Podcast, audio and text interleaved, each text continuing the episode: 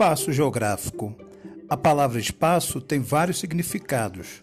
Porém, o espaço geográfico é o conjunto integrado de paisagens resultantes de fenômenos naturais e da ação humana ao longo do tempo. Cada espaço pode ter diferentes formas de funções, conforme as atividades principais que nele se desenvolve: lazer, comércio, moradia. Isso é importante perceber na geografia, porque a geografia vai estudando os espaços ocupados e influenciados pelos seres humanos. Ou seja, o espaço geográfico é construído e reconstruído o tempo todo pelo trabalho humano e pela ação da natureza. E o lugar? Lugar é uma porção ou parte do espaço onde vivemos no nosso dia a dia numa interação em que nós influenciamos e transformamos a paisagem e estabelecemos vínculos sobre ela.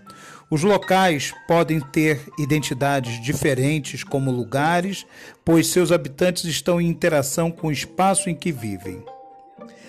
A identidade dos lugares se refere ao conjunto de características próprias que os diferenciam dos demais. O lugar engloba o espaço construído pelos indivíduos, pelos seres humanos, né, e o espaço que faz parte do cotidiano de uma sociedade.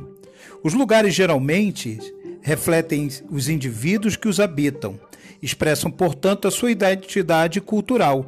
Quem mora numa área urbana tem uma identidade cultural muito mais ligada ao mundo urbano, às metrópoles, às cidades. Quem mora numa área rural tem muito identidade muito ligada a todos os aspectos que lá se encontram nesse lugar.